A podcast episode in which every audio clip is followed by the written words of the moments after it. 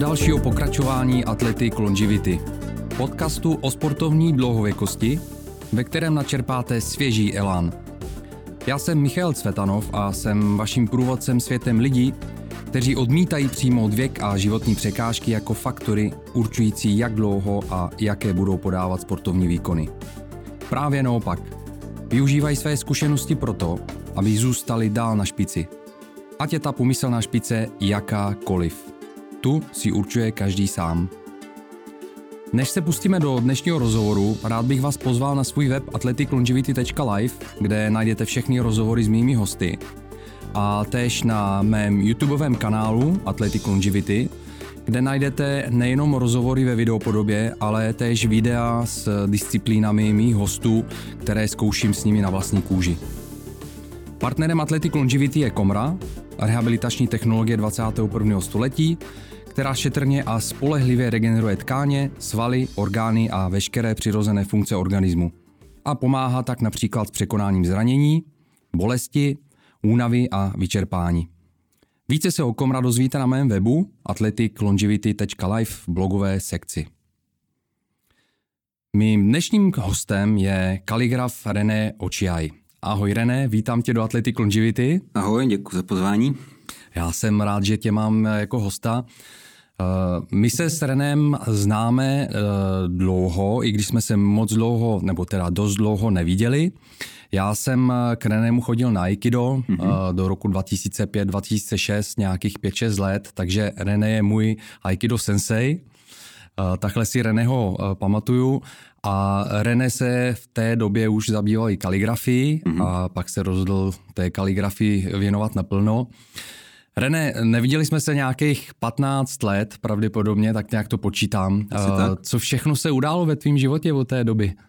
Co se událo, tak já jsem tenkrát dělal Aikido a to už nedělám. No spoustu věcí. Odstěhoval jsem se nějakou dobu do Japonska. A už nepracuju, jsem tenkrát pracoval jako tlumočník a z japonštiny do češtiny do angličtiny, tak to už taky nedělám. Pracuju sám na sebe. No, vzal jsem si japonskou manželku, máme spolu dítě a teď bydlíme v Praze. Tak to je spousta věcí a to je předpoklad jenom, jenom kousek toho, co všeho se událo za těch 15 let. Je to 15 let. Je to 15 let. Uh, René, já jsem tě, tebe, tebe vždycky vnímal a, a tak nějak jsem v duchu tě nazýval Čechem s japonskou duši. Mm-hmm. Uh, protože i vlastně ty lekce Aikida probíhaly pro mě v té době jako ve velmi takovým japonským stylu. Uh, kde, se, kde jsi našel tu zálibu v japonské kultuře? No já jsem chodil na základní školu, byl jsem velmi špatný student a jsem propadal ze všeho. Nějak mi to nešlo. A vlastně já jsem na základní školu chodil za komunismu. No a potom uh, jsem objevil Aikido, který bylo hned kousek od základní školy na Chmelnici na Balkáně. A to bylo úplně něco nového, tak jsem tam začal chodit, našel jsem si to sám. No a potom jsem se seznámil s kaligrafií a s japonskou kulturou, s Japoncema a to bylo úplně něco jiného, takže to byl takový vlastně útěk z té České republiky. Mm-hmm. Co tě hnalo ven z České republiky? Um, v podstatě um, nějak jsem to, uh, těžko říct, uh, moc se mi to nelíbilo nikdy, takže uh, tak jako takový únik. Já myslím, když někomu 15 let, tak chce poznat něco jiného mm-hmm. a to Japonsko je opravdu hodně odlišný. A pamatuju si vlastně první um, takový setkání s Japoncema. To bylo v japonské základní škole. Tam Japonci dělali kurz kaligrafie, bylo to zdarma, jsem tam šel. Mm-hmm. No a to bylo úplně něco jiného, prostě úplně jiný lidi a porovnání s těma učitelama a z těch českých škol to bylo úplně něco jiného. V podstatě česká škola to byl takový koncentrák. A tam to bylo úplně něco jiného prostě. Tam, a, I když mi bylo 15, 16 let, tak se mnou jednal jako s člověkem prostě. Takže to bylo úplně něco úplně novýho pro ně. Mm-hmm, mm-hmm. Takže ty jsi, ty jsi s uh, Aikidem a i nějaký první dotek s, s kaligrafii měl v těch 15-16 letech, ano? Asi ve 13 jsem začal s Aikido mm-hmm. a asi 15-16 tak nějak jsem začal s kaligrafií. Proč jsi vybral zrovna Aikido v té době? Těch asi možností těch bojových umění bylo víc. Co tě zaujalo na Aikido? No, moc možností zase nebylo. To je už docela dlouho, to bylo hned po revoluci. Mm-hmm. Takže tady bylo judo, bylo tady karate, to všichni znali. No a potom, uh, nevím moc, jako uh, jiných bojových umění tady nebylo. Mm-hmm. Aikido bylo hned uh, vedle základní školy, takže hned po škole jsem tam šel. A si pamatuju, jsem chodil tenkrát do posilovny a jsem tam dělal plagátek uh, Aikido, nějaký seminář. A tenkrát to vedl Žil do Mezo ze Švýcarska. No a měl tam nějaký meč a měl tam takovou jakoby sukni a vypadalo to úplně jinak zajímavě, tak proto jsem začal. Uh-huh, uh-huh. Uh, jak dlouho, pardon, jak dlouho jsi nakonec eh, Aikido dělal? Aikido jsem dělal asi 25 let. 25 let. Uh-huh. A ty si vlastně založil, založil vlastní dojo, jo. Uh, dostal se z Aikido hodně vysoko, si myslím, jako na tu dobu. Jaký jsi měl dan v Aikido? Uh, jaký máš? Poslední zkoušky byl čtvrtý dan, ale uh, nevím, nikdy jsem to nepovažoval jako ty zkoušky za něco důležitého, mm-hmm. nebo takhle, považoval jsem to za velmi důležitý, když jsem začal s Aikido, ale postupem času jsem zjistil, že vlastně zkoušky uh, to nevypovídá vůbec o ničem. Jsou lidi, co mají uh, vysoký stupeň a je to hruza, co dělají a jsou lidi, co mají velmi nízký stupeň nebo nemají žádný stupeň a je to úžasný, co dělají. Takže je to, je to já nevím, asi jako, jako vzdělání, něco podobného. Jsou lidi, co mají PhD, ale prostě jako, uh, uh, nic moc a jsou lidi, co nemají základní školu a jsou úžasní, takže jako, to je jenom číslo, jako neznamená to vůbec nic. Rozumím. Já to, já to vnímám eh, i u jiných lidí, o kterých, eh, se kterými se bavím o bojových hmm. umění, že na, na, na těch, u toho začátku většinou, ano, je to o tom, že chci jako ten pásek, nechci mít ten bílej, chci mít ten černý a všichni se hmm. snaží a, a v jednu chvíli, když se ten člověk tomu věnuje dost dlouho, tak zjistí, že to není opravdu o, to, o těch stupních, je to o něčem jiném, o tom samotném umění. Mm. Vnímáš, to, vnímáš to tak uh, třeba i u té kaligrafii? té kaligrafie to je trošku jiný, tam jsou vlastně stejný, stejný stupně, jako jsou v bojových umění, lidi to možná znají, takový ten první, první škála těch stupňů jsou takzvaný Q, to jsou začátečnické stupně, pokud to bude v judo, tak jsou to ty barevné pásky. Hmm. A pak jsou dany, ten první dan, to je černý pásek a pak to pokračuje dál do 8., 9., 10. danu. Záleží na tom, jaká je to organizace. A pak většinou bývá stupeň nebo titul šihan, což velmi volně můžeme přeložit jako profesor. Hmm. V kaligrafii je to uh, podobný, nicméně v kaligrafii ty stupně uh, začínají velmi rychle na začátku a po nějaký době člověk udělá zkoušku eh, na Shihan, pokud je v nějaké organizaci a potom většinou té, uh, není to tak, ale uh, většina těch lidí má jakoby oprávnění otevřít svoji školu. Ale tak to není, může otevřít svoji školu, kdy chce, ale pro Japonce jsou ty stupně velmi, velmi důležitý. Takže to, takhle to funguje prostě v Japonsku.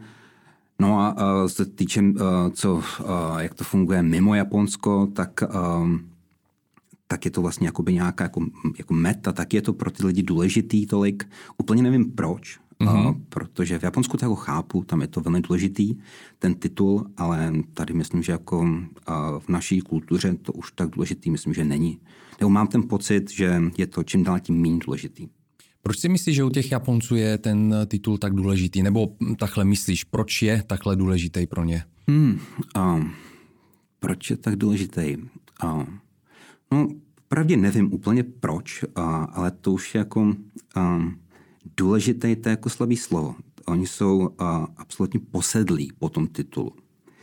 Takže třeba když uh, spolu dva lidi chodějí, tak je strašně důležitý pro rodinu, většinou teda a, a, holky, a je důležitý, jaký titul, jakou vysokou školu vystudoval ten její kluk. To je vlastně první, co je pro ně jako důležitý. Slyšel jsem, že Větnamci to mají takhle s autama. Mm-hmm. pro Větnamce je důležitý, jakou značku auta má. Jako, prostě absolutně jako blbost tak Japonci jsou opravdu takhle jakoby posled, posedlí těma titulama a je strašně důležitý pro ně, co mají napsané na vizitce, jestli tam je napsaný nějaký prezident nějaký společnosti nebo tak, tak to je pro ně důležitější, než jaký mají plat. Mm-hmm. Prostě úplně jako posedlý titulama.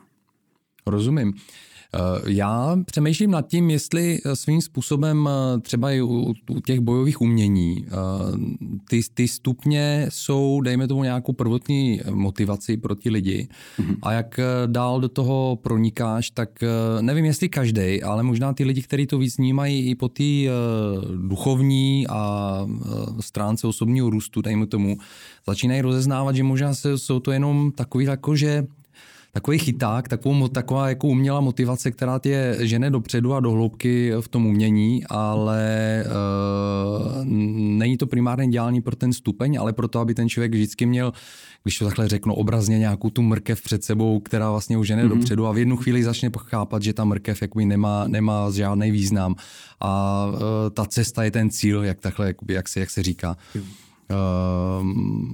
vnímáš to tak nějak podobně? Jakože jsou hmm. tam ty tituly prostě takhle uměle, uměle zasazení takový z tohle, z tohle důvodu, anebo... Jako motivace, myslíš? Jako motivace, no, přesně tak. Asi jo. Já myslím, že to je podobný, jako když se snaží zhubnout. Tak dejme tomu, že vážíš 90 kg a chtěl by si mít, já nevím, 80, 75 kg. Si koupíš váhu. A vlastně jako každý den se vážíš, ale to je úplně jako k ničemu. Že? Důležitý je, jak pak na konci vypadáš, jak se cítíš, jak jsi zdravý, to je důležitý. A jestli máš 70 kg nebo 80 kg, tak to je šmafuk. Tak uh, nevím, uh, já to tak jako, nevím, uh, po čase se to mě, ve mně tak nějakým způsobem změnilo. Na začátku uh, pro nějaký černý pásky a nějaký dany a takovýhle diplomy a všechno bylo velmi důležitý, ale teď podstatě to pro mě není vůbec jako důležitý. A nevím, a jako dospěl jsem k tomu názoru, že ty uh, stupně v těch bojových umění a v kaligrafii a tak dále jsou pro začátečníky, ale ne pro ty pokročilí. Mm-hmm. Nebo amatéři uh, mají ty uh, stupně a profíci ty stupně už nemají. Myslím, že, myslím si, že v golfu je to stejné, ne? Že máš nějaký handicap, ale Tiger Woods nemá handicap ten je profík. Mm-hmm, mm-hmm. Takže to je něco podobného, si myslím. Rozumím, rozumím. No já když jsem říkal, že eh, to jsem to vnímal tak, že si v Aikidu došel hodně daleko, já si teď uvědomil, že já jsem ani nemyslel právě um, jakoby ty dany, ale vnímal jsem spíš to, myslel jsem to spíš, jak eh, si to Aikido podával, jak si tím Aikidem žil. A teď to jsou moje, moje dojmy, jak jsem tě vnímal jako, jako senseje, jo? protože jsem byl u jiných, u jiných eh, sensejů e, mezi tím, když jsem nemohl dojít na Masakacu, tak jsem zkoušel někde jinde. A u tebe jsem vnímal to, že, že si to žil naplno. Jo, že um, nějakým způsobem si předával celkově ten styl života, tu kulturu zatím a, a ten duševní rozměr. Jo. A v tom, v tom myslím právě, to jsem myslel, že se dostal hodně daleko v tom, že jsi to hmm. hodně jako prožíval uh, svým způsobem. Takhle, takhle jsem tě aspoň vnímal. No já nemůžu dělat, uh, já jsem člověk, který nemůže dělat něco jakoby, jenom jako hobby. To nějak jako u mě nefunguje. A no to, mám to jako ve všem. Jako třeba když doma uklízím tak já neuklízím moc. Je tam bordel. A když uklízím, tak je to sterilní pak. A když něco jako dělám, tak to dělám naplno. Nedokážu to dělat jakože napůl. A to samé to, když jsem dělal aikido, tak jsem se snažil to dělat uh, poctivě. Jezdil jsem do Japonska, jezdil jsem na různé semináře, žil jsem tím No a když jsem se rozhodl, že, že s tím skončím, no tak s tím skončím ten den, jako pak mm-hmm, už mhm, nic. Mm-hmm. Nedokážu, nedokázal bych jako chodit na trénink jako dvakrát týdně nebo jednou týdně. A jsou lidi, co chodí jako jednou za 14 dnů a jako to berou jako plavání. Jako. Pro mě aikido nebylo, a jako když si jdu zaplavat do Podolí. Jako. Jo, jako zaplavat do Podolí si jdu jednou za měsíc, to je v pohodě, ale to jako, um, um, je něco jiného pro mě Aikido byl jako náplň života. Já jsem v podstatě fanatik. A, a určitě jako spoustu lidí mě vnímalo jako fanatik, že to bere úplně jako a, smrtelně vážně, mm-hmm. že to je mhm. divný. A samozřejmě a, v Japonsku jsem potkal lidi, a, kteří a, jsou opravdu fanatici, co se týče Aikido. ale nikdy jako, uh, nevím, nemám nic proti lidem, kteří uh, dělají něco tak na půl, uh, chodí dvakrát týdně na trénink a to je pro ně taky hobby, mm-hmm. proti tomu nemám, ale nejsem to já. Rozumím, rozumím. Přesně, přesně tak jsem to vnímal. Uh, René, kdy jsi uh, se začal kaligrafii věnovat uh, na, právě na takový úrovni, nebo jak, jak vlastně ta kaligrafie šla vedle toho Aikida, uh, se zeptám. Já jsem teda rozuměl z toho, co jsi, co jsi tady říkal, že jsi poprvé ukusil kaligrafii ještě na základní škole, nebo se seznámil s kaligrafií. Hmm. Jaká byla ta následující cesta potom ke kaligrafii? Já když jsem uh, poprvé šel na kurz kaligrafie, to byl teda kurz v japonské základní škole, ne, že bych chodil na japonskou základní školu, ale uh, maminky těch dětí a Japonců žijící v České republice uh, odpoledne měli takový kurz uh, pro, uh, pro lidi, co, uh, co mají o to zájem, aby se seznámili s japonskou kulturou, tak jsem tam šel, ale ten důvod nebyla kaligrafie, ale ten důvod byly ty Japonci, seznámit se s těma Japoncema. No a to v podstatě to byl hlavní důvod. A ta kaligrafie byla jako vedlejší. A asi po dvou letech uh, jsem se seznámil uh, s učitelem ze Švýcarska, uh, Pascalem Krigerem, a u něj, protože on žije v Ženevě a žiju v Praze, jsem žil v Praze, tak jsem studoval korespondenčně. Korespondenční kurz, asi mm-hmm. prvních deset let, taková výměna. A pak jsem se dostal, a pak jsem se uh, začal učit taky japonsky. No a jednoho dne jsem ho požádal, jestli by mi dal nějaký kontakt na někoho v Japonsku, že bych tam chtěl odjet na nějakou dobu a on měl kontakt na svého učitele Saito Isoji. Tak u něj jsem potom studoval dál. Mm-hmm. Tak jsem se k tomu dostal. A co tě, co tě přitahovalo k té kaligrafii? té kaligrafie tam bylo velké spojení mezi bojovým uměním a tou kaligrafií, protože ten učitel a ten Švýcar Pascal Krieger a je legenda mezi bojovýma uh, uměníma, dělá spoustu, dělá judo, jodo, jaido, kenjutsu a všechno možný, tady to dělá a má to hodně spojený s tou kaligrafií. No a když člověk uh, jde někam do uh, takzvaného dojo, což vlastně taková tělocvična, kde se cvičí bojový umění, tak nějakou čmáranici na zdech uh, v rozsypaném čaji tam ty lidi mají. Ano, ano. Takže ta kaligrafie tam vždycky je. No mě to jako velmi za, líbilo se mi to a, a zajímalo mě to a taky ty témata, co já jsem dostával jako domácí úkoly, tak byly spojený s tím bojovým uměním. Takže tam byly slova jako zanshin a takovýhle jako známý slova uh, samuraj a takovýhle. Co je Zanshin? Zanshin, Zanshin je vlastně uh, stav, když uh, třeba tady v podcastu byl Vladimír Hotovec, tak Zanshin je, když člověk dá nějaký úder tím mečem v kendo, tak potom je ten Zanshin. To znamená, že to není, že dá ránu a je konec, ale dá ránu a stále zůstává ve stavu, který se jmenuje Zanshin. A může očekávat další útok a tak dále. Je takový stav, který po tom, co člověk něco vykoná, třeba dá ten úder, tak následuje tady ten stav zanšin. Není konec, neotočí se, ale stále mm-hmm. pokračuje dál. Takže stav připravenosti nebo něco takového jako rádoby. Úplně nevím, jak do češtiny to přeložit, mm, ale asi tak. Rozumím, rozumím. Uh, já mimochodem si pamatuju taky, že se, já dokonce od tebe, od tebe jednu kaligrafii mám, protože Aha. v Masakatsu Dojo uh, vím, že to bylo možná na nějaký nový rok nebo hmm. něco podobného. Vím, že si tam jednu kaligrafii měl, možná dokonce dvě.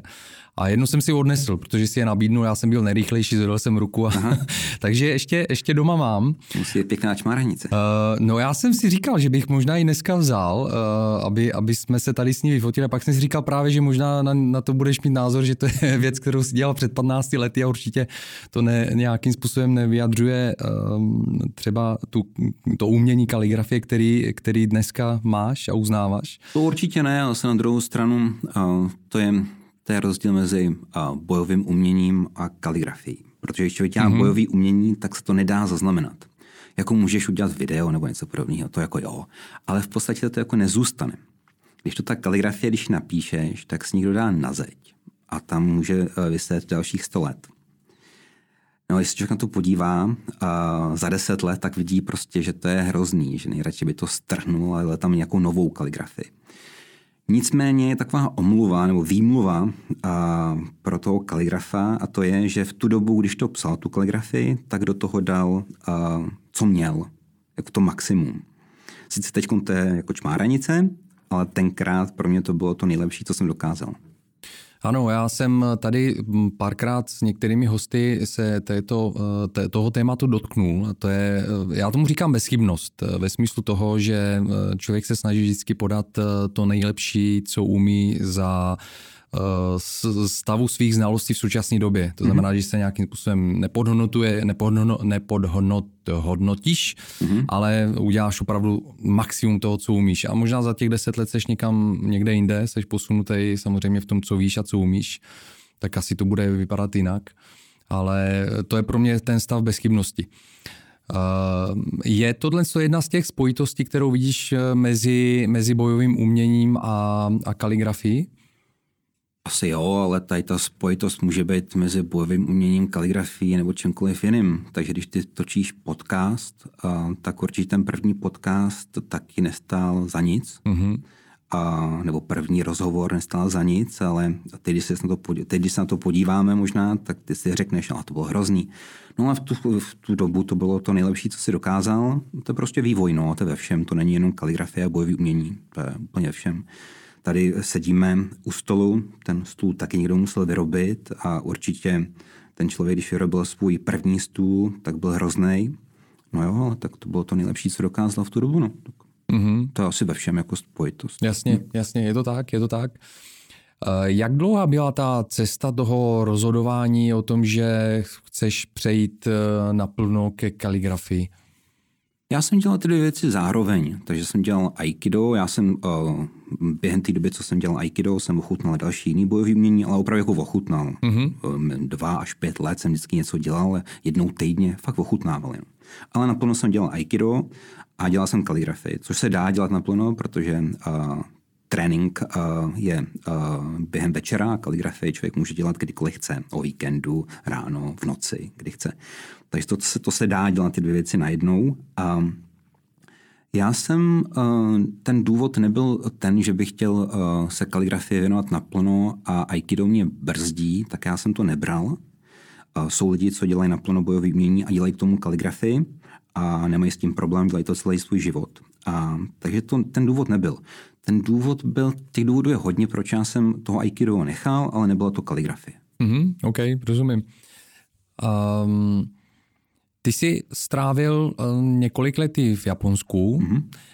Um, zeptám se, když jsi chodil do, na, ty, na ty kurzy kaligrafie eh, do Japonska, eh, jaký tam byl rozdíl mezi tím, co jsi zažíval třeba u Pascala Kriegera a u mm-hmm. toho japonského učitele? Tak rozdíl byl, uh, no tak za prvý u Pascala Kriegera, toho jsem viděl jednou za rok na semináři v Ženevě. Jinak jsem, ho, uh, jinak jsem studoval korespondenčně, takže to byl úplně jiný způsob. A v tom Japonsku tam jsem opravdu chodil každou sobotu na celý den od rána do večera a do místnosti, kde byl, začínaly děti a po nějaké době se děti šly domů a pak přišly babičky na kaligrafii a já jsem tam byl celý den, takže to byl úplně jako jiný způsob výuky. Mm-hmm. Bylo to úplně mm-hmm. něco jiného. Plus uh, ten Pascal Krieger, ten švýcarský učitel, ten to měl opravdu, ten to má hodně spojený s bojovým uměním, takže i ty témata v kaligrafii, uh, většinou ty témata, co člověk píše, ty slova nebo ty, ty věty, tak jsou nějakým způsobem o bojovém umění, o té filozofii. A ten učitel japonský, ten uh, žádný bojový umění uh, nikdy nedělal, ten nevěděl, jaký je rozdíl mezi aikido a judo. Jako nevěděl vůbec. A to nezajímalo a ten opravdu byl jenom čistý kaligraf. Mm-hmm, rozumím. A byl teda tam nějaký rozdíl taky v tom stylu?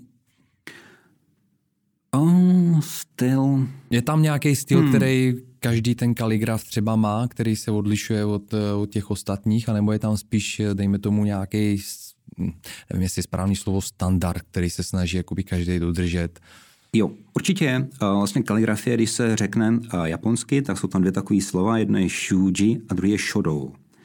A shuji, takový krasopis, tam jsou ty styly daný, všechno je daný do posledního milimetru. A pak je shodo. A shodo už je kaligrafie v tom smyslu, že člověk tam se snaží dát něco ze sebe, aby to bylo poznat.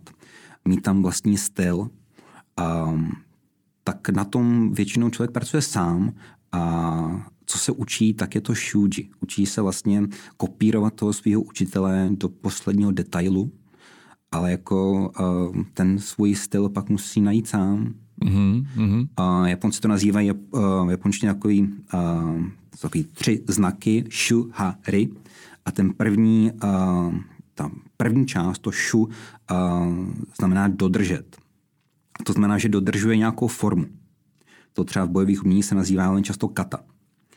Pak je ha, a to je, že to porušuje. Že začíná pracovat na svém stylu a po nějaké době, co uh, se věnuje té první části, dodržuje uh, to, co má, a tak potom začne porušovat po několika desítkách eh, let studia a začne eh, do toho dávat sám ze sebe, třeba v kaligrafii, já nevím, pokud máme dlouhou čáru a krátkou čáru, tak to otočí třeba jako velmi jednoduchý mm-hmm, příklad. Mm-hmm.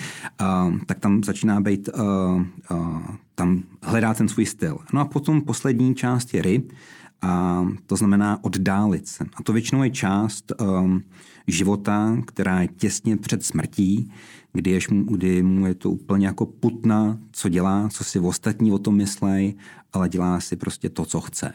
Mm-hmm. A jestli to někdo dokáže přečíst nebo nedokáže, to už, to už uh, není jeho biznis. Mm-hmm. Uh, jo, tak, tak, to je, tak to je v kaligrafii. No. A máš, máš ty už, nebo cítíš, jako, že v tom máš nějaký už svůj styl, který se rodí?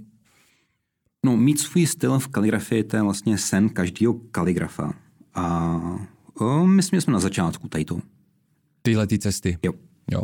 Já předpokládám, když to porovnám s bojovým uměním, tak tam je to taky o tom, že Eh, nejdřív velmi striktně eh, následuješ eh, ty formy, které mm. ukazuje ten učitel, pak v jedné chvíli asi začneš trošku do toho vkládat sám sebe, pořád je to ta forma, ale každý už pak začíná mít takový trošku ten svůj styl. Jo, já jsem třeba, třeba jsem vnímal ten rozdíl u toho, když jsem chodil k tobě na Aikido a když jsem chodil třeba do jiného dojo, že ten tvůj styl byl takový důraznější, tvrdší. Já jsem tady říkal, i, i když jsme se bavili s uh, Miroslavem Kodýmem, že u tebe to aikido bolelo svým způsobem, protože mm, jako bylo to, pro mě to bylo opravdické, jako opravdické bojové umění. Mm-hmm. Jinde, kam jsem chodil, tak to bylo spíš takový jako o nějakým sebevyjádření, spíš takové jako takový uh, tajčí trošku rádoby. Jo. Takže v tom vidím, v tom vidím eh, aspoň tak, jak, jak jsem ochutnal ten rozdíl. Tak to, to je o Aikido, že? protože Aikido je jiný bojový umění než ostatní. Má jednu velkou výhodu a jednu velkou nevýhodu a to je, že nemá žádný pravidla. Takže člověk si to může najít, co chce. Někdo v tom hledá uh, jako agresivní formu, která se v tom dá najít. Někdo to bere jako sebeobranu. Aikido může fungovat jako sebeobrana. Někdo to může brát jako tanec, a někde jako sport. A všechno vlastně, um, uh, všechny formy jsou správně, uh, takže tam není um, nic jako danýho, že? což třeba uh, v judo uh, nebo v kendo to nejde, protože tam je ten zápas. Mm-hmm. Je to uh, spíš jako sportovní věc. To nemyslím nic jako špatného o sportu, ale uh, pokud uh, někdo v judo by radši jako, uh, jako tančil trochu, tak dostane přes držku. Jako a mm-hmm, potom zmlátí, jako, že to úplně jako nejde. A v tom kendo taky jako nejde moc jako hledat uh, jako různý jako velký odlišnosti, je tam ten zápas. Jeden vítě, je jeden člověk, který zvítězí a jeden, který je poražen. A v Aikido tak není. Tam, se, uh, tam není to, že by se zápasilo. Takže uh, není, to, není to sport. Uh, ano, pro ano. aikidisty jsou dvě takové prostý slova. A jedno je business a druhý je sport takže to aikidisti neradi slyšej. Um, samozřejmě uh, tento první slovo business uh, je prostý slovo pro ně, ale oni to změní názor po nějaký době, protože i aikidista se musí živit nějakým způsobem, takže tady to tak jako opomenou, ale zůstává sport jako prostý slovo pro ně. Ve svém podcastu pravidelně zmiňuji komraterapii a není to náhoda. Na základě vlastní dlouholeté zkušenosti jsem přesvědčený o tom, že komra dokáže velmi efektivně podpořit sportovní dlouhověkost. Sám používám komra 12 let a za tu dobu jsem spolupracoval i s mnohými sportovci a komra se pro ně stala jejich osobní rehabilitační pomůckou, kterou dlouhodobě používají. Kdybych to měl vysvětlit velmi zjednodušeně, Komra podporuje přirozené regenerační schopnosti buněk, jejich metabolismus, tvorbu energie a mezibuněčnou komunikaci. Díky tomu z komra můžete sami a efektivně pomoct svému tělu při řešení zánětu, bolesti, při regeneraci zranění nebo k posílení jeho obrany schopnosti. Z dlouhodobého hlediska tak podporujete své tělo v tom, aby se lépe zotavovalo ze zranění a z běžného potřebení a udrželo si schopnost podávat maximální sportovní výkony. O Komra se dozvíte víc na mém webu athleticlongivity.live, eh, kde o svých zkušenostech z Komra píšu eh, v různých eh, článcích v blogu. A zároveň na mém webu najdete speciální kód na 10% slevu na nákup některého z Komra přístrojů. Mrkněte na to. René, my jsme se eh, dotkli eh, teď nějakých eh, paralel s, mezi bojovým uměním a kaligrafii. Mm. Ty si říkal, že například Pascal Krieger, to, u něj to bylo, nebo je to hodně o tom, že v té kaligrafii píše a maluje písma, a, nebo spíš slova, které jsou spojeny s bojovým uměním. Jaký jsou tam jiné souvislosti? Já třeba ze svého ze svýho hm, hlediska uh, vidím, vidím tam eh, souvislosti v tom, když jsem koukal na nějaký videa, třeba právě Pascala, pohyby, které vypadají jako v Aikidu, když je ta malba, to písmo třeba na, na, na, na stole. Mm-hmm. Vidím tam nějaké spojitosti s japonským mečem, nějaký ty seky a podobně. Jaký, jaký tam všechny spojitosti vidíš ty? Já to nevidím. Mm-hmm. Uh, spoustu lidí uh, jako vidí uh, kaligrafii a bojové umění, jakože to je jedna věc, nebo jako filo, dávají do toho nějakou filozofii, tak podobně. Um, um, nevím, myslím si, že větší spojitost uh, s bojovým uměním je, když uh, porovnáme bojové umění a já nevím, tenis tak ta spojitost je větší než bojový umění a kaligrafie. Mm-hmm. Že to je jiný. Jako, jako jo, nějak, najdeme tam nějakou spojitost, používá člověk svoje tělo a tak dále, ale myslím si, že lidi mají takovýhle názor, protože obě dvě ty věci, jak bojový umění, pokud je to japonský bojový umění, tak kaligrafie obojí dvojí pochází z Japonska, takže možná tam kvůli tomu vidí tu spojitost, ale myslím si, že tam není. Rozumím, rozumím. Tak eh, to je, to je právě, právě proto se eh, ptám člověka, který se s tím zabývá, protože můj nezaujatý eh, pohled lajka viděl, viděl něco jiného. To co, jsem, to, co jsem já třeba uh, myslel, byl konkrétní nějaký příklad, kdy, kdy uh, myslím, že to byl, že, myslím si, že to byl Pascal. Mm-hmm. Uh, kreslil, kreslil vlastně něco na stole a vysvětloval, že tam je, že tam je vychází pohyb z toho centra uh, těla a vlnil se vlastně nějakým způsobem tak jako celým tělem, tak mě to připomnělo právě, právě Aikido. Jo? Tak jo. právě tohle to jsem uh, si myslel, že tam jsou jakoby takovéhle spojitosti. Je pravda, že když se dělá kaligrafie, tak se nepíše pouze zápěstím nebo prstama anebo rukou, ale píše se celým tělem. Ten pohyb vychází uh, z celého těla což v bojových uměních určitě taky. Mm-hmm. A tady ta souvislost tam je, ale to je i v něčem jiném, jako to není jenom kaligrafie, takže um, je, možná máš ten pocit, proč jsi právě viděl někoho, kdo dělá bojové umění a kaligrafii a, a ten člověk to dělá na velmi vysoké úrovni a, a tak se to jako spojuje, a, což je dobrý, ale kdyby, kdyby dělal bojové umění a pekl bábovku, tak tam taky najde nějaký spojení. A to je, to je ale to je právě, právě ono. Asi já si myslím, že to je o tom, že eh, když eh, člověk je dotčený tím bojovým uměním, tak eh, potom svým způsobem a žije tím opravdu, tak všechny ty pohyby z toho bojového umění potom hledá, hledá jako i v běžném životě nebo furt nějakým způsobem si je sebou nese.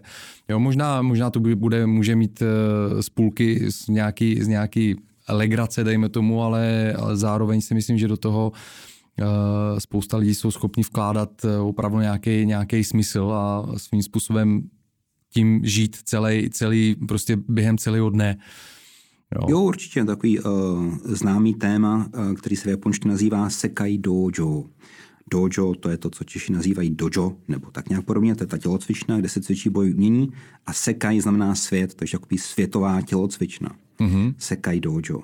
No a ten, um, um, ta myšlenka je taková, že člověk, co se naučí v té tělocvičně, když dělá ty bojové umění, tak uh, by měl uh, aplikovat na celý ten svůj den, nejenom na tu část, kdy je v tělocvičně.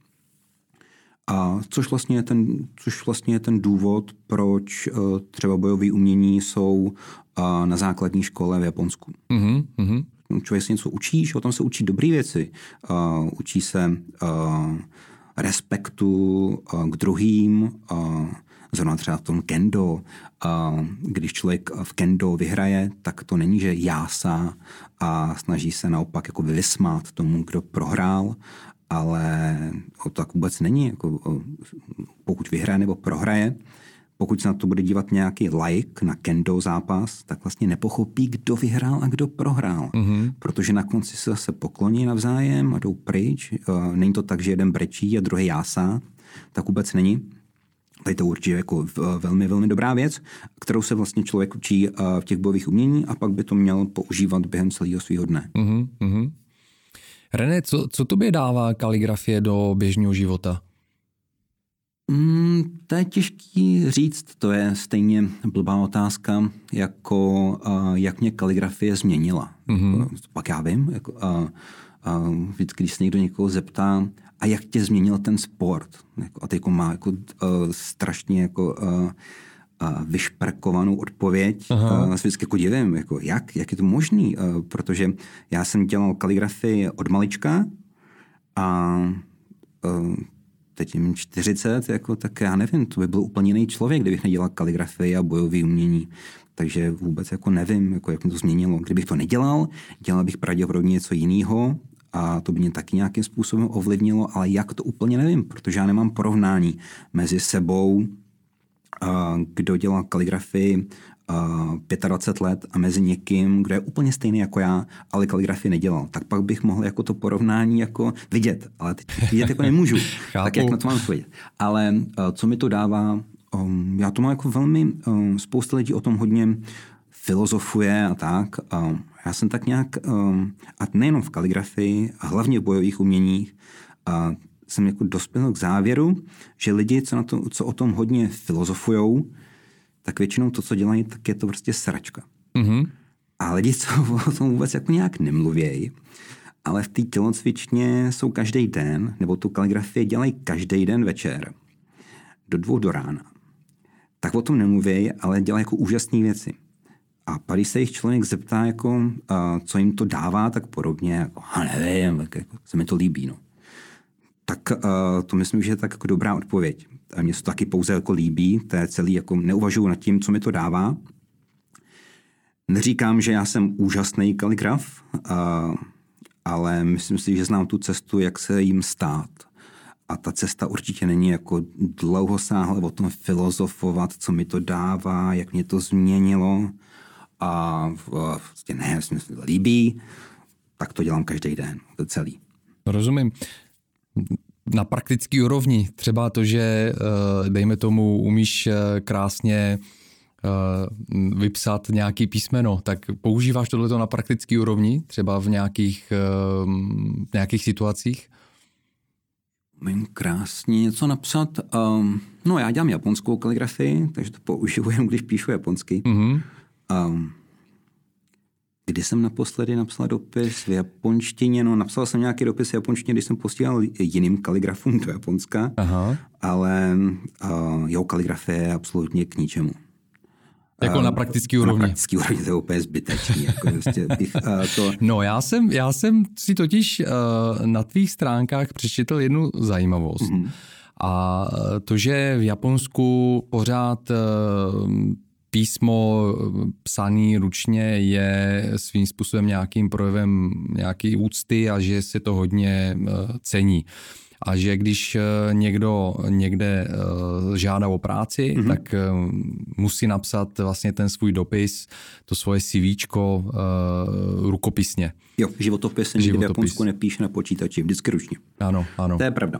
A když se podíváš třeba tady po Praze a po různých obchodech, jaký mají vývěstní štít, no tak to je síla teda. Um, to je úplně něco jiného, než když jedeš někam do Londýna nebo do Paříže, tak to vypadá úplně jinak. A myslím, že se to nazývá vizuální smog, nebo tak nějak ano, to nazývají ano. grafičtí designéři. No, tak Japonsku to je ještě další úplně, v Japonsku je to úplně uh, jiná úroveň. V Japonsku ty štíty jsou velmi často dělané ročně. To je jako něco dalšího.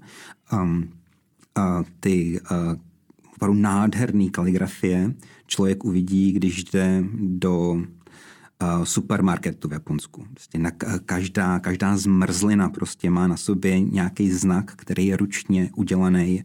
Uh, není tam žádný fond skoro. Vždycky jako ty, ty značky a tak podobně uh, je to ručně napsaný.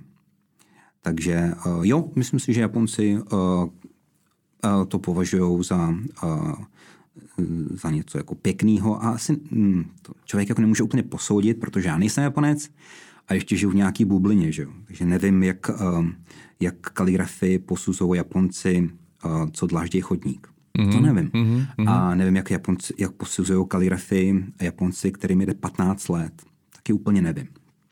Ale myslím si, že jako um, stále Japonci, i ty 15-letý, i ty 90-letý, tak eh, to považují za něco jako mm, pěkného, eh, něco, co stojí za to. Eh, jo, mnohem víc než, než v Čechách, si myslím. Mm-hmm. To. Ty jsi, ty jsi říkal, že uh, ty se zabýváš japonskou kaligrafií. Ano.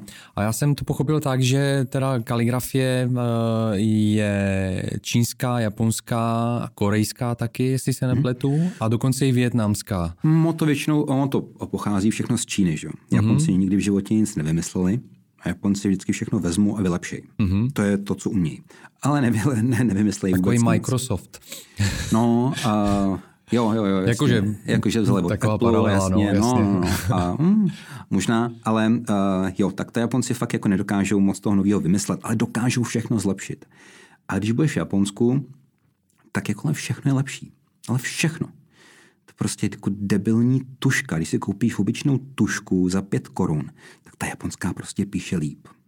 To je, prostě, uh, já mám na sobě tenisky japonský a koupil jsem si je tady uh, v Čechách a stejná značka, Onitsuka Tiger, a v mhm. Japonsku a prostě jsou lepší ty tenisky, to není možný. Jako. A oboje dvoje ty tenisky na, na jazyku mají napsaný Made in China. Ale prostě ty japonský jsou lepší. Já nevím proč. Oni ty Japonci mají všechno nějak tak jakože do, uh, dotáhnutý prostě do dokonalosti. No, nicméně zpátky k té otázce. Všechno to písmo pochází z Číny. Je to asi 3,5 tisíce let starý z Číny se to dostalo uh, do Koreje, do Japonska, do Větnamu a tak dále to písmo. Dneska ty čínské znaky se používají pouze v Číně a v Japonsku. Uh, Korejci mají svůj, uh, svoje, uh, vymysleli svoje písmo nedávno, v roce myslím, že 1950, tak včera. Mm-hmm. A Větnamci, to možná víš, že Větnamci používají latinku. Ano. Mají tam takovou tu diakritiku hodně jako bohatou, ale je to, je to latinka. Čínský znaky už nepoužívají.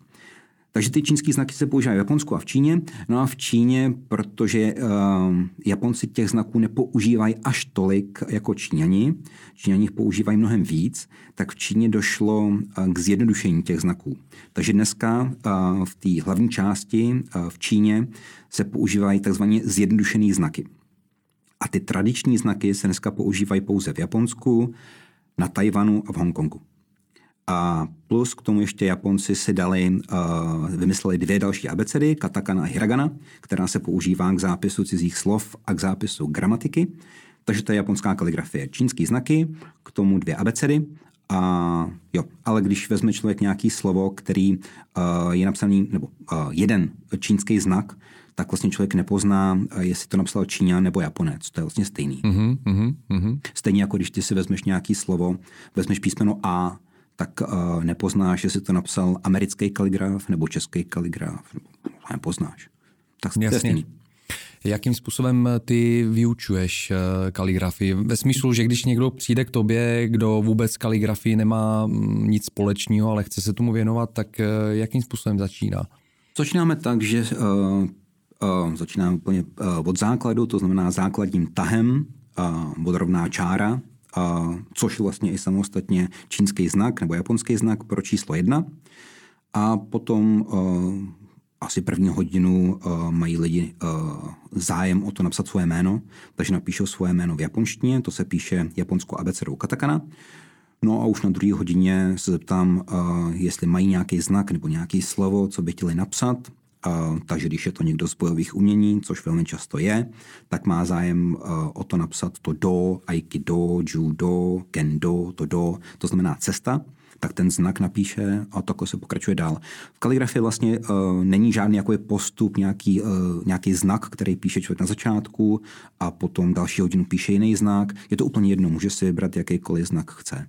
Uh-huh, Uh, vím, že i ty kaligrafie mají různé velikosti, předpokládám, hmm. že úplně od nějakých uh, možná malinkatých, mikroskopických hmm. až po nějakých mikrografie. Hmm. Ano, ano. Uh, předpokládám, že k tomu existují jiný různý nástroje nebo nářadí, který k tomu se používá. Je to štětec, jenom ta velikost toho štětce jiná. Je jiná, mm-hmm. jiná. Je to od štětce, který je uh, slabší než propiska mm-hmm. a je to štětec, který je mnohem, mnohem silnější než mop. Mm-hmm. Tak jakým mopem vlastně no, to? Jo, v podstatě jo. jo, jo. Velmi často je složený z několika konských ocasů. Aha. Že opravdu jako obrovský štětec. Jsou dokonce štětce, které se používají, uh, tu kaligrafii teda neděl, nedělám já, uh, která se dělá jako výjimečně, a to je, že se používá štětec, který ten člověk neunese. Mm-hmm. Takže ho musí mít zavěšený na kladce. A potom píše. A to se dělá výjimečně. Tak to musí být potom jako opravdu velká, velká jakoby malba, jo? Jako tělocvična. Jako tělocvična, mm-hmm. jo, jo.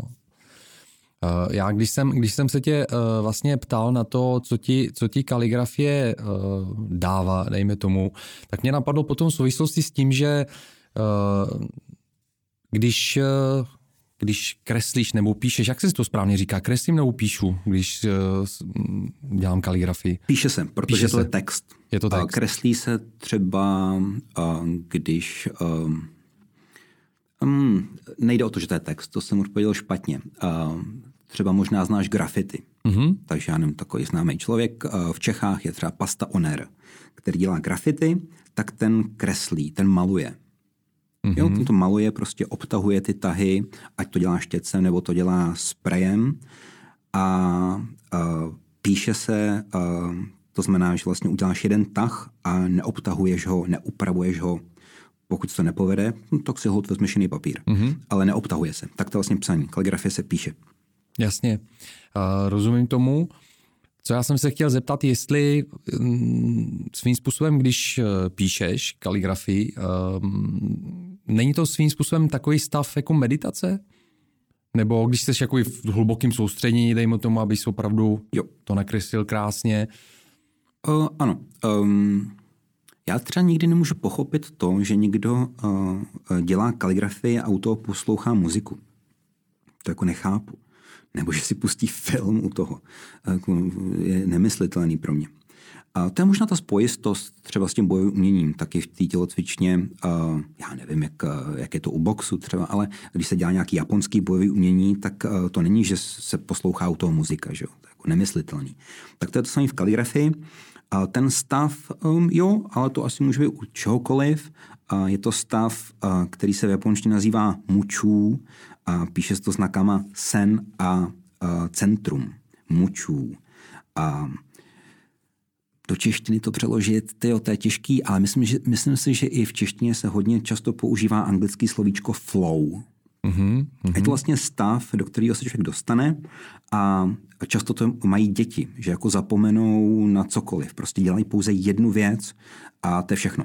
Jako ostatní prostě uh, je mimo. A v kaligrafii to je taky a když se člověk do toho dostane, tak, tak to stojí za to, protože uh, si myslí, ty jo, už možná bude půlnoc, už bych měl skončit a jít spát, koukne na hodinky a ty jo, dvě ráno. Jakože úplně jako zapomene na ten čas a zapomene na to, že by měl taky pít a že by se měl možná jít vyčurat a zapomene, prostě dělá jenom jednu tu věc a to je to, to je to flow, to je to mučů, tak to, to je, to je fajn, když se člověk do toho dostane. Dostane se do toho tehdy, když mu to zrovna jde. Mm-hmm. Jako, když mu to nejde, tak se do toho nedostane nikdy. A když mu to jde, tak se do toho dostane a popíše spoustu papírů. A, a potom jako má pocit, jo, tak tady ta kaligrafie, ta se fakt povedla a tak ta je úplně jako jinde, na jiný úrovni než ty ostatní a mají člověk stovku popsaných, tak tu jednu si nechá a že jako, jo, tak to se fakt povedlo. Zajímavý na tom je to, že druhý den ráno, když se na to podívá, tak už ji nenajde. že Neví, pokud, která to byla. Ne, ne, ne. Pokud si neoznačí, tak ji nenajde. Protože všechny ráno už jsou všechny dobrý. Jako jo, jo, to je dobrý, ale ježiši, já jsem měl pocit včera večer, že ta jedna to byla ona. Ale kde je sakra? a člověk ji nemůže najít. No. tak to, to, to, to je zajímavý.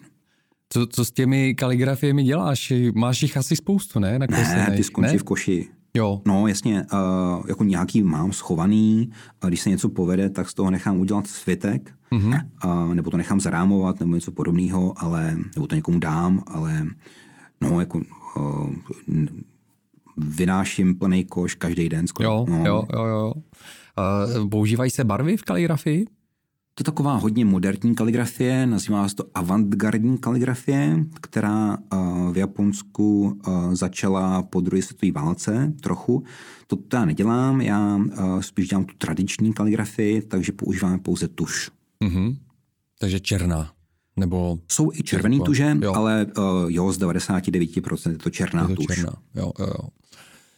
Existuje nějaký, nebo několik lidí, dejme tomu na světě, kteří jsou považováni jakoby za ty největší, nevím jestli správný slovo, hvězdy, kaligrafie, nebo dejme tomu nějaký symboly, jako ikony vlastně To jsou, jsou to vlastně dva, v Číně to Ogishi, a bohužel um, jako píše se to Wangzi, ale já neumím čínsky, umím japonsky, takže to nedokážu ani vyslovit.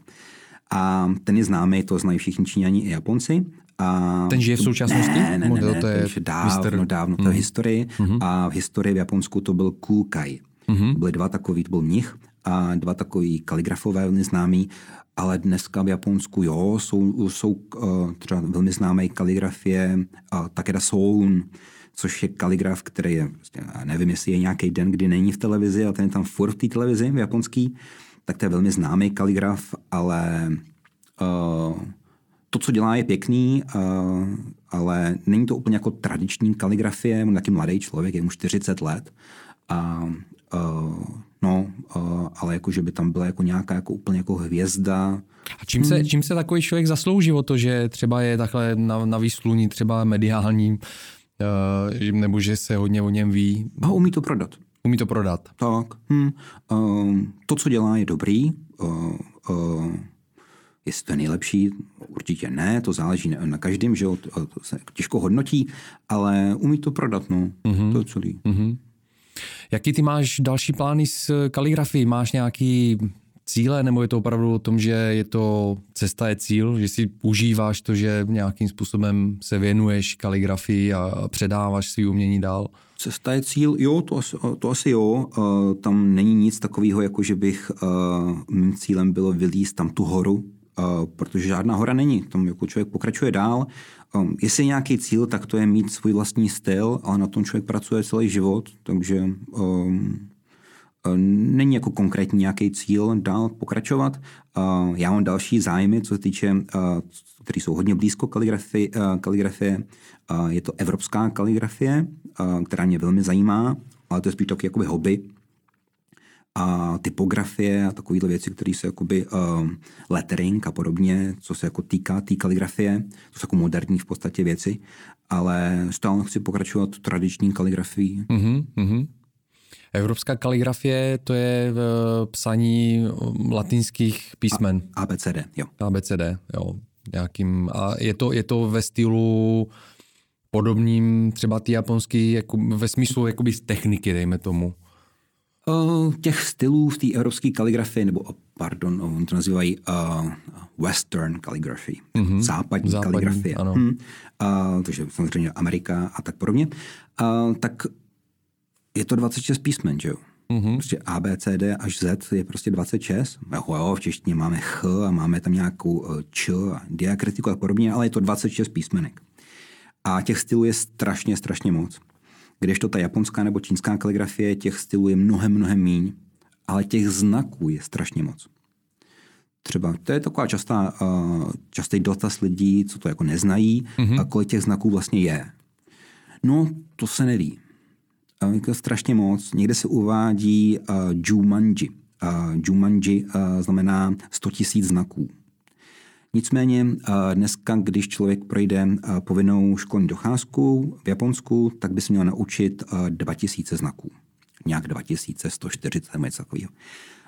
Tak to je to, když člověk dělá zkoušku z japonštiny, tak to, je, to jsou ty znaky, které by měl umět na ten nejvyšší stupeň a, to jsou, a potom by měl být schopen číst noviny. Mm-hmm. Nicméně pokud si vezme nějakou odbornou knížku, tak tam najde i znaky, který nebude znát. A jak na to potom? Potom, pokud je to něco odborného, tak potom velmi často nad tím, nad tím znakem je japonskou abecedou hiraganou napsaný čtení toho mm-hmm. znaku. Takže potom jako ví.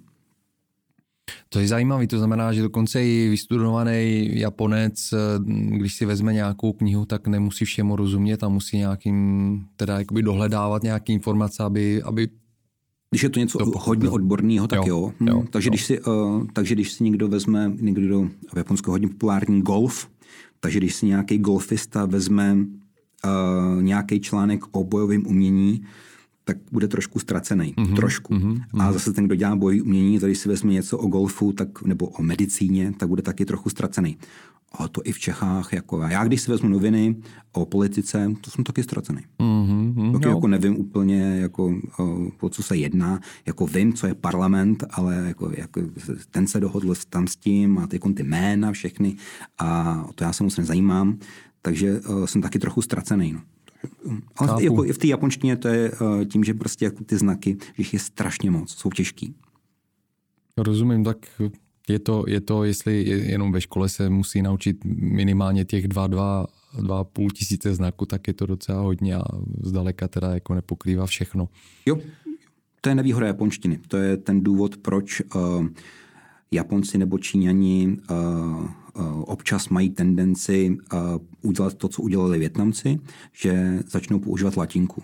A ono to úplně nejde v té japonštině, protože v japonštině jsou slova, který se vysloví nějakým způsobem, ale má to spoustu významů. Takže třeba takový známý slovo je haši. Haši znamená hůlky. Ale taky to znamená most. Jo, takových, třeba my jsme se bavili o kendo, aikido, tak to do znamená cesta, ale jiný do znamená třeba měď. Mm-hmm, mm-hmm. Což v kontextu, když člověk mluví, tak e, se nestratí. Ale když je napsané to slovo do, tak člověk vlastně neví, jaký do to je. Kdyby to bylo napsané latinkou D, O, tak neví. Ale jasně, že měď má svůj znak a cesta má taky svůj znak. Jsou odlišní ty znaky. Chápu. Tak to je ten důvod, proč stále ty znaky používají. Jinak je to úplně debilní systém, mm-hmm. ty znaky. Uh, jediný, co je na tom dobrýho, že to je hezký. Ale je to strašně těžký. Uh, latinka je absolutně geniální. 26 písmenek a člověk může číst a psát všechno. Prostě úplně geniální. No prostě, a Japonci prostě se musí učit uh, eh, 9 let jenom na to, aby se naučili číst uh, základní počet uh, znaků a mohli si přečíst noviny. Mm, prostě, mm. To, je, to je jako hloupý systém, ale je to strašně krásný. René, máš čas ještě na sport? Věnuješ se nějakým sportům? No, a moje manželka a, pracuje od Japonka a pracuje na japonské ambasádě, a, takže pracuje od nevidím do nevidím. Není to, jak se říká. A v Japonsku, když jsme byli, tak a, často se používá, že pracuje někdo od rána do večera. Mm-hmm. Tak ne, tak v Japonsku pracovala od rána do rána. A, takže to jsou úplně šílený hodiny. A máme malou dceru, takže já se starám o naší dceru hodně. A když mám čas, tak dělám kaligrafii. A bohužel uh, jinak moc čas nemám na sport, ale tak každý den musím vyšlápnout Vyšehrad, tam má školku po schodech. tak a na koloběžce se nerada odráží, takže musím tlačit celou dobu, nosím na ramenou, takže to je můj sport. No. Doufám, že to změní a že zase uh, budu dělat nějaký sport, ale už nebudu dělat sport na té úrovni, že bych chodil do tělocvičny, ale bude to tak, jako že se projedu na kole nebo si budu zaplavat, něco takového. Nějaká pohybová disciplína, protože i, ano, u Aikidu jsme říkali, že Aikido není sport, je to spíš bojové, bojové umění a pohyb. A Zeptám se dvě poslední otázky hmm. na závěr. Eh, jedna praktická, kdyby někdo chtěl k tobě chodit na kurzy, podívat se na tvé umění, eh, kde, kde tě najde? Já mám webovou stránku kaligraf.cz, Velmi jednoduchý, takže tam. ano, takže tam. Takže tam máš i uh, nějaký seznam kurzů, uh, máš otevřený kurzy, lidi můžou chodit k tobě Máme na kurzy. Máme dva takový, mám, mám takový tři kurzy, jeden je korespondenční, takže mám i studenty třeba ze Švédska nebo ze Slovenska. A pak mám dva kurzy, jeden je uh, ve čtvrtek odpoledne a další je o sobotách. Uh-huh. Skvělý. Děkuju a na závěr já se vždycky ptám svých hostů, i když dneska jsme se sportu dotkli, nějak částečně nebylo to, nebylo to výrazně o sportu, naše povídání, ale jaký bych zanechal odkaz v podcastu lidem, kteří si chtějí prodloužit aktivní věk do, jako do co nejpozdějšího věku, nebo aktiv, aktivní pohyb. Mm-hmm. Chtějí zůstat aktivní do co nejpozdějšího věku.